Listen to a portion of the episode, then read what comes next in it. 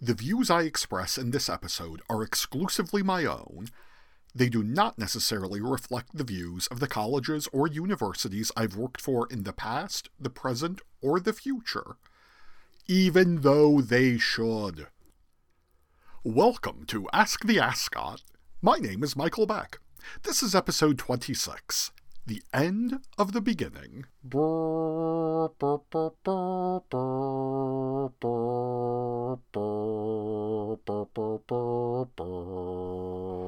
Each episode, I answer as many of your questions as I can in around 10 minutes, with the certainty and lack of attention to detail that only a middle aged man can provide. I'm on Facebook and Twitter at Ask the Ascot, or you can email me, asktheascot at gmail.com. Now, gentle listener, I have to get something off my chest. There are many reasons a middle aged man starts up a podcast to bring joy to his audience, to become extremely rich, to deliver rants about 19th century English poetry, and so on. But perhaps the greatest of all reasons is to reflect upon his own far distant youth and his plodding slog through the inevitability of middle management, home beer brewing, and then, at last, the sweet sleep of death. This brings us to the topic of college commencement speeches. We are currently in the very heart of college commencement season. And incidentally, commencement is just a fancy term for beginning, and we use it to optimistically refer to a graduation ceremony. After you graduate, you begin, or commence, real life. Graduation ceremony, by the way, is just a fancy term for a hungover ordeal which grandma is watching. Anyway, my friends, few things will make you feel the ache of age in your bones more than finding out that one of your dearest friend's kid brother is delivering the commencement speech at your alma mater. Many of you know my friend Justin McElroy, co host of most podcasts on the internet, and a regularly dropped name here at Ask the Ascot.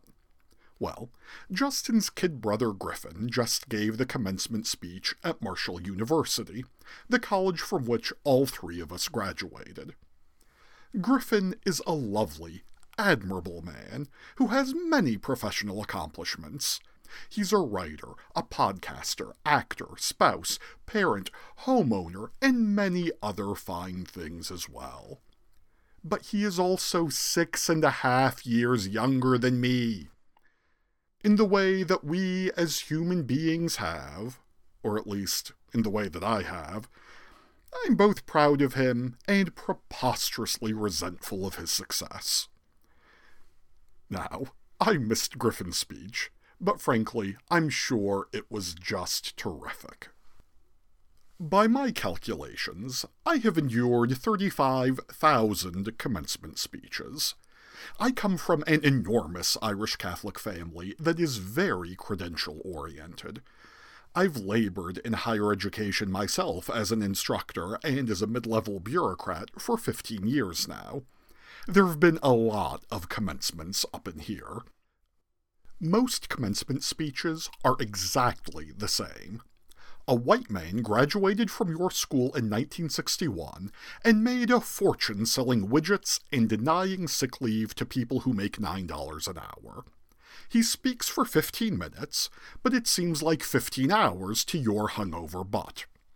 The man delivers a flaccid message to follow your dreams, make your bed, and call your mom like I always did because I am a successful genius. And this guy, he speaks as though he's never before addressed a crowd larger than his housekeeper and his bichon frise. I've seen exactly two great commencement speeches in my travels. And when I say great here, I mean these two speeches will make you want to burn your original copy of the Gettysburg Address. Okay, the second greatest speech was in 2018 my wife Crystal was being awarded her PhD by Indiana University Bloomington. This was at the graduate commencement ceremony. That is, this event was for people who were being awarded graduate degrees, masters, and doctorates. But because IU's a gigantic Big Ten school, graduate commencement still pulled in enough people to fill their enormous basketball arena assembly hall with many thousands of people. The keynote commencement speaker gave exactly the kind of speech you'd expect. He was some aging Silicon Valley gas bag who droned on about his own cleverness. But then, IU's president, Michael McRobbie, got up to speak.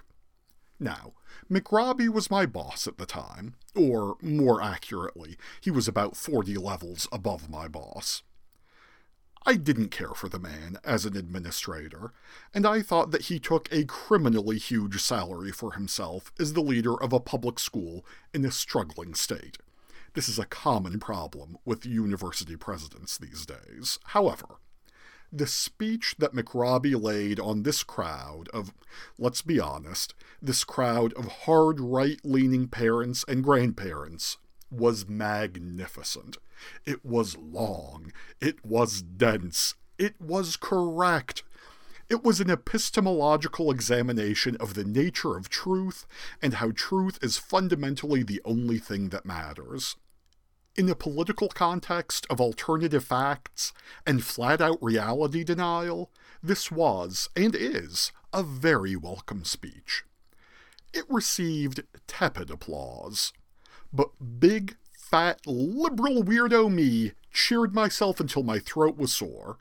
Frankly, I wish I'd had an air horn with me. Now, the greatest commencement speech I've ever witnessed was in May of 2010.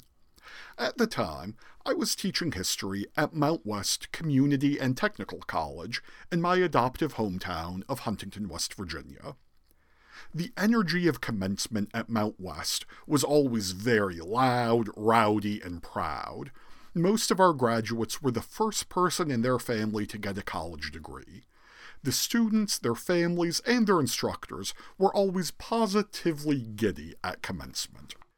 So, with this kind of energy in the air, up to the podium strode our congressman, Nicholas Joseph Rahall II, Nick Joe, as he was known to all.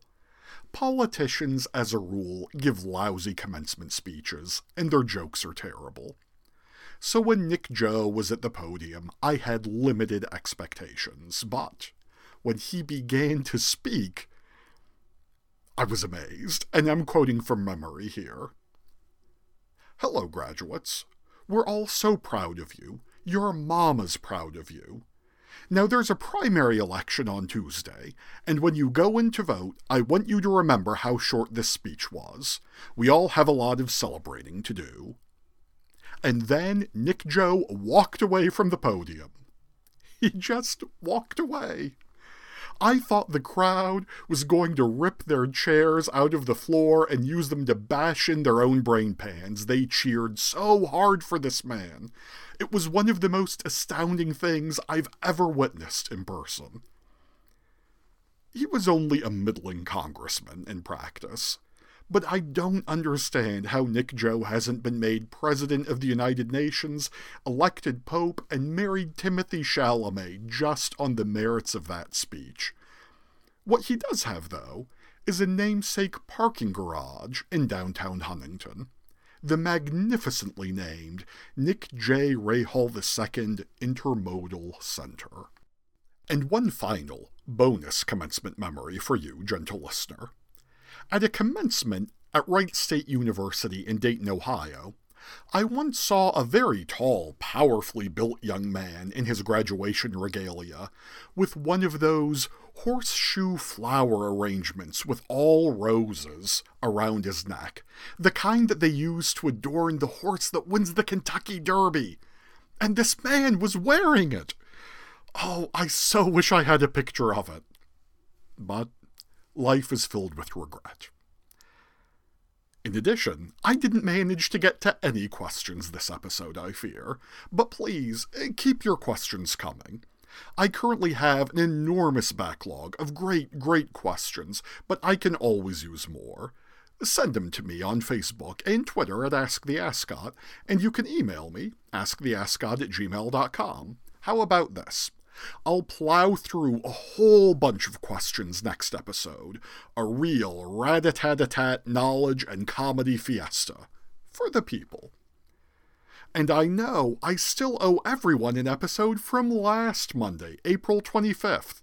Look for it to appear to you as a bonus episode sometime in the future. Perhaps it will be next week.